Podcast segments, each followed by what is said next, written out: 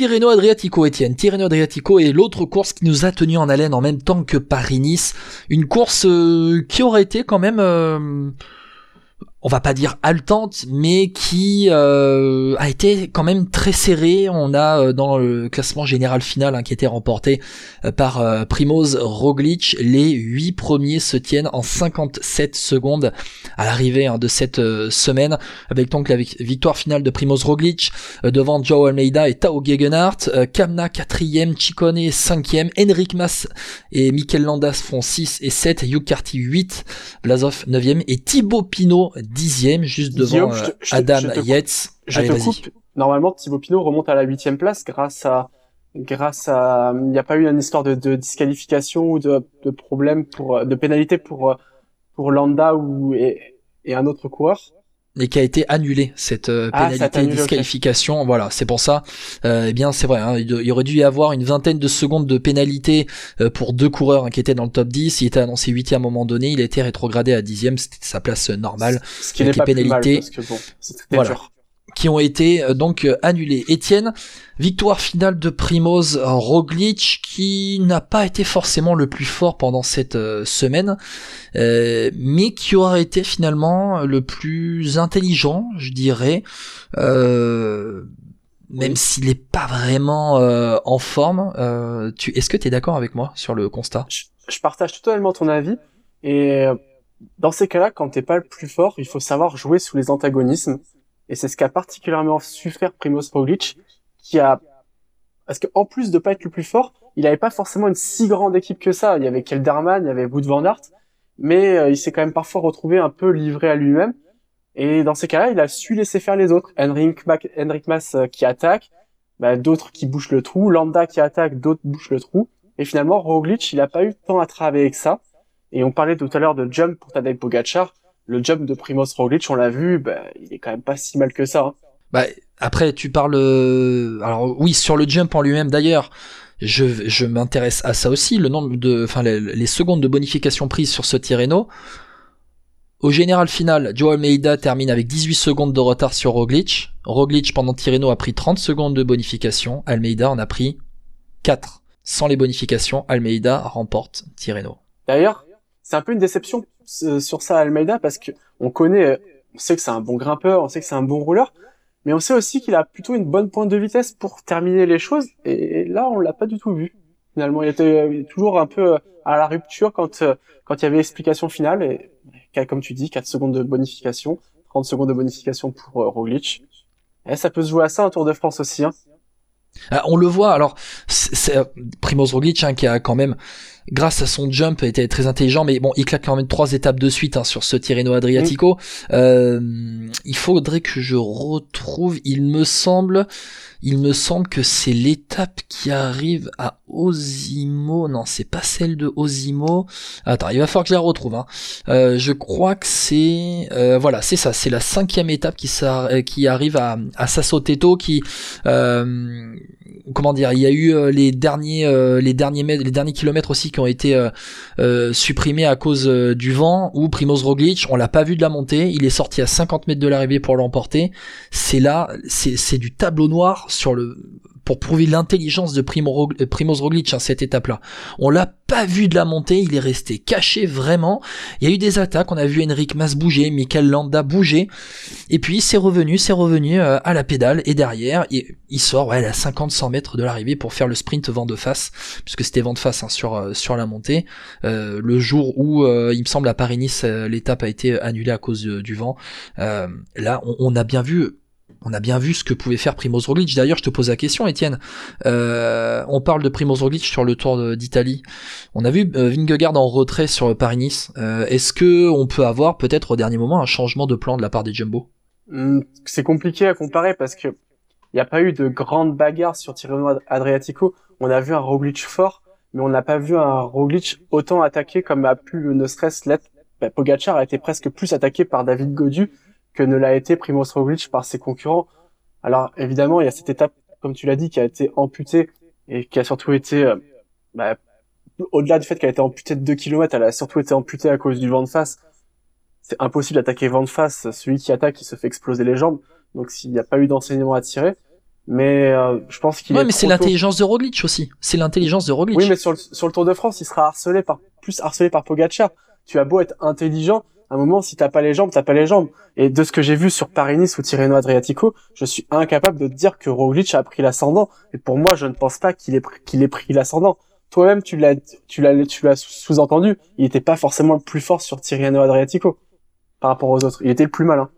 Oui. Et je pense que sur le Tour de France, face à un Pogacar ou même face à un David Godu de ce niveau-là, ou un Vingord qui sera, qui aura retrouvé ses sensations, je l'espère pour lui, euh, bah, l'intelligence, ça a ses limites.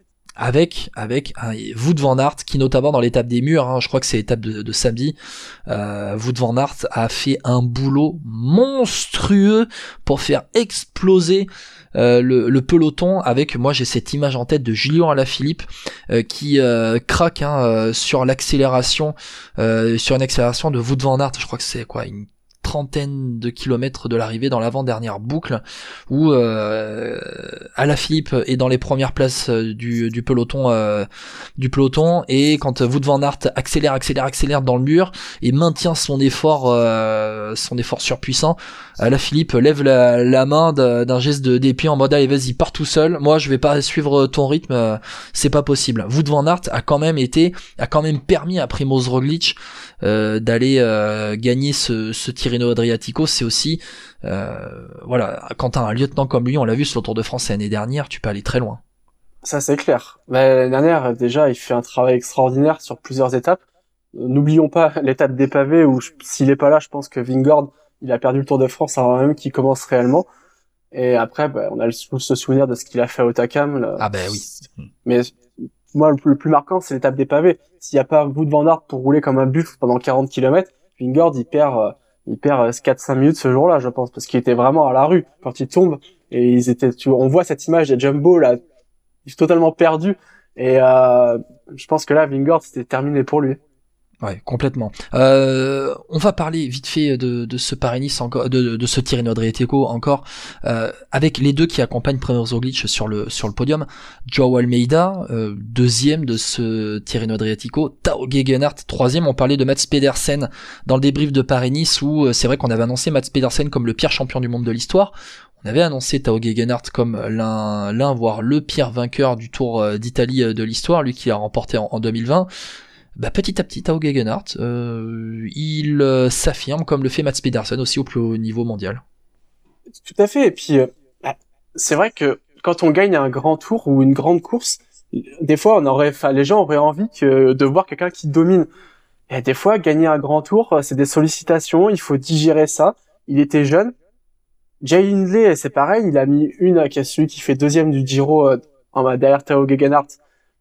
Il a mis une grosse année à bien digérer. L'année dernière, il est revenu au top, il a claqué son Giro.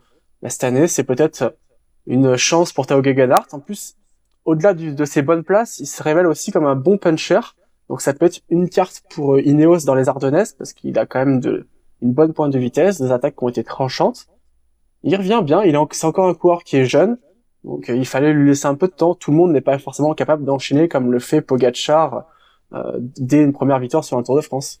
Tao Gegenhardt, tout comme euh, tout comme Joao Almeida, hein, qui sont euh, annoncés eux sur le Tour d'Italie au mois de mai. Euh, Joao Almeida, ça peut jouer la victoire finale sur le Tour d'Italie? Hmm, j'ai envie de dire non parce que j'ai toujours l'impression qu'il lui manquera un truc. C'est-à-dire que il c'est un bon rouleur, mais c'est pas le meilleur rouleur. C'est un bon grimpeur, mais c'est pas le meilleur grimpeur. S'il a une bonne pointe de vitesse, mais c'est pas le meilleur point de vitesse, donc il est pas capable d'aller choper les bonifications. Sur le chrono, il pourra toujours se faire dominer par un Evenpool. Et en montagne, j'ai toujours l'impression qu'il sera aussi dominé par un Evenpool. Donc euh, même par un Roglic d'ailleurs. Donc au final, je pense que c'est un bon coureur pour aller faire des, pour aller marquer des gros points UCI. Le coureur qu'on aime quand il faut aller chercher des, des points parce qu'il va aller faire troisième de tir, il va deuxième de Tirreno, il va aller peut-être faire quatrième ou troisième du Giro. Mais pour aller chercher la grande victoire, je pense qu'il lui manquera un truc. Euh, dans ce classement général final de Tirreno Adriatico, on a mis, euh, Henrik Mas et Mikel Landa qui font sixième et septième. Euh, quel punch, hein, quel punch euh, en négatif hein, face à Primoz Roglic, on a pu euh, voir. Ouais. Euh, Mas et, et Landa qui sont placés, qui sont pas forcément au top de leur forme, je pense là, euh, sur ce mois de mars. Je squeeze les deux, on va passer sur Thibaut Pinot quand même qui fait top 10. Tu, tu voulais peut-être parler de Henrik Mas ou Mikel Landa, mais très vite fait, vas-y. je voulais dire que Henrik Mas m'a un peu déçu parce que sur sur le tour de la communauté de Valence, alors sans qu'il qu'il ait le même punch que Pogacar, mais on l'avait vu faire des bonnes choses avec son punch en fin de finale, et au moins pour aller chercher des deuxièmes places d'étape. Et c'est vrai que là, il a pas existé. Même peut-être qu'il il est en rodage. En rodage, hein. bon, oui, parce qu'on l'attend, Henrik Mas, on l'attendait quand même euh, au niveau des tout meilleurs mondiaux sur les euh, courses par étape de, trois semaines.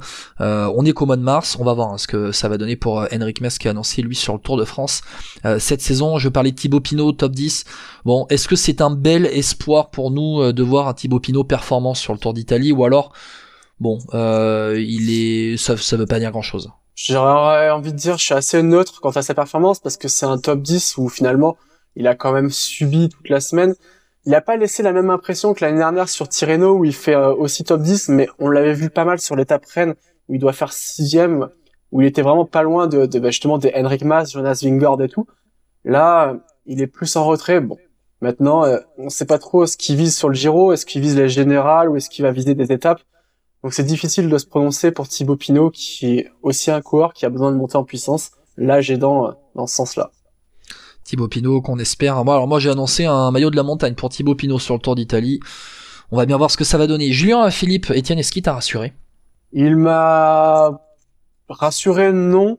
Il m'a pas déçu non plus. Il j'ai envie de dire qu'il est à sa place. Je pense qu'on reverra pas le Julien Philippe de 2019, celui qui était capable d'avoir 15 succès dans une saison, de gagner un sprint massif sur Tirreno, de gagner Milan-San Remo. Maintenant, c'est pas la première fois où on se dit ouais, pour Philippe et qui nous claque une grande victoire euh, derrière pour euh, pour nous faire taire. Avant avant de gagner ces deux mondiaux, il faisait pas une saison exceptionnelle non plus et il avait été au top quand il a quand il fallait. Il reste encore euh, trois semaines avant le Tour des Flandres, qui est son premier gros objectif de la saison. Trois semaines, ça laisse encore du temps pour monter en puissance. Ouais, pour euh, Julien euh, Alaphilippe euh, qui euh, voilà, on attendait un top Julien Alaphilippe dès le début de saison, dès le mois de février à claquer tout ce qui tout ce qui mm. bouge. il a gagné, gagné hein? Il a gagné. On l'attendait peut-être Et puis il fait deuxième à tirer, il fait quand même deuxième d'étape à Tirreno derrière Roglic. Oui, c'est peut-être pour ça que je demande s'il si, si, nous a rassuré, hein, parce que pour le coup, après il se met à la planche hein, pour, pour le reste de mm. l'équipe. Hein. C'est pas c'est pas ça plus, c'est correct c'est correct. C'est pas du grand Julien, mais il est dans les temps de passage. C'est le bon terme, il est dans les temps de passage. Bon, on verra. On verra dans le Poggio euh, samedi pour euh, Julien à la Philippe. On va terminer ce débrief de, de Tirreno Adriatico. Etienne, en parlant du tableau des, du plateau des sprinters qui était quand même très dense avec du Jacobsen, du Philipsen, euh, ça a été on a parlé de Tim Merlier juste avant sur Paris-Nice. Euh, ce duel à distance entre Merlier et, et Jacobsen, c'est bon pour la Soudal Quickstep pour l'émulation dans l'équipe? Ça avait bien. Jacobsen, qui, Jacobsen qui plante euh, une étape. Hein. Ça avait bien marché à l'époque où il était en concurrence avec Jasper Philipsen du côté de, de la Alpecin, qui s'appelait la Alpecin Phoenix. C'est pas la première fois qu'il y a de la concurrence rude hein, chez, chez la Quickstep. On l'a vu, euh, Sam Bennett avait sauté au profit de Mark Cavendish sur le Tour 2021. L'année dernière, c'est le Mark Cavendish qui est euh, sacrifié au profit de, de Fabio Jacobsen. Donc euh, il y a toujours eu traditionnellement au moins deux gros sprinters euh, au sein de cette équipe. On a le souvenir de Gerd Stigmans et Tom Bonan dans les années 2000. bref, les exemples sont, sont légion au sein de cette équipe. Donc bah, je pense que malgré ces petits déclats, choc, très choc, un gars comme Patrick Lefebvre sait très bien manager ses gars, qui sait très bien en tirer le, le meilleur possible. On a rarement vu quelqu'un régresser quand il est arrivé chez Quickstep. Ils ont plus souvent progressé. Ce fameux bonus 5 Quickstep. Hein. fameux, ouais, c'est ça, le fameux bonus Quickstep. Donc je me fais pas trop de soucis et puis ben ça sera le meilleur qui sera sur le Tour de France. Et rien, vu que Remco Evenpool est aligné sur le Giro, rien n'exclut d'emmener les deux après tout. Hein. Ah, ah, pourquoi pas, pourquoi bah, pas. Pourquoi pas après tout. Ils ont pas, ils auront pas de leader pour le général. Ouais, ouais, euh, exactement. Après, euh, à voir ce que ça va donner pour pour la quick step. Euh, moi, enfin, je, vais quand même me plancher, me pencher sur la Alpecin de Koenig, euh, Étienne, parce que bon, Philipsen, moi, ça m'a pas étonné. Il a claqué deux étapes, mais voir Mathieu Van Der Poel en poisson pilote, je sais pas si c'est possible d'avoir un meilleur. Alors bon, il y a Michael Morkov, ok d'accord, mais mais voir Mathieu Van Der Poel en poisson pilote, euh, c'est ce qu'on appelle un poisson pilote de luxe hein, quand même, hein. parce que si Philipsen il claque ses deux étapes, je crois que c'est sur la deuxième étape hein, que claque euh, Philipsen notamment. euh, où euh, Mathieu Van Der Poel, quand il a accéléré, euh, c'était l'avenue des Champs-Élysées derrière pour euh, Philipsen.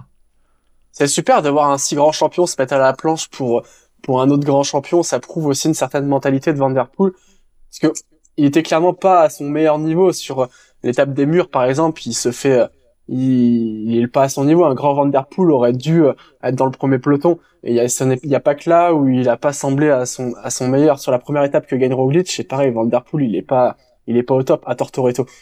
Mais il a quand même l'esprit de, sacrifice de dire ok, je suis pas en grande forme, je vais pas gagner euh, cette semaine à Tirreno, mais je vais faire gagner mon euh, mon coéquipier. Et ça, c'est quand même révélateur d'un très bon état d'esprit. Ça m'a plu. Et puis bah chapeau Mathieu Van Der Poel. Ouais, Mathieu Van Der Poel qui euh, était en reprise hein, et sur l'Estradé et sur Tirreno après avoir fait une coupure après les, les championnats du monde de euh, cyclocross, euh, une course d'ailleurs, que Tom Pitcock avait squeezé. Tom Pitcock, on va en parler dans Vélo Podcast. C'est un gros vélo podcast. On vient juste de terminer le débat sur David Godu, le débrief de Paris-Nice et de Tirreno. Et là, ce vélo podcast, il est pas terminé.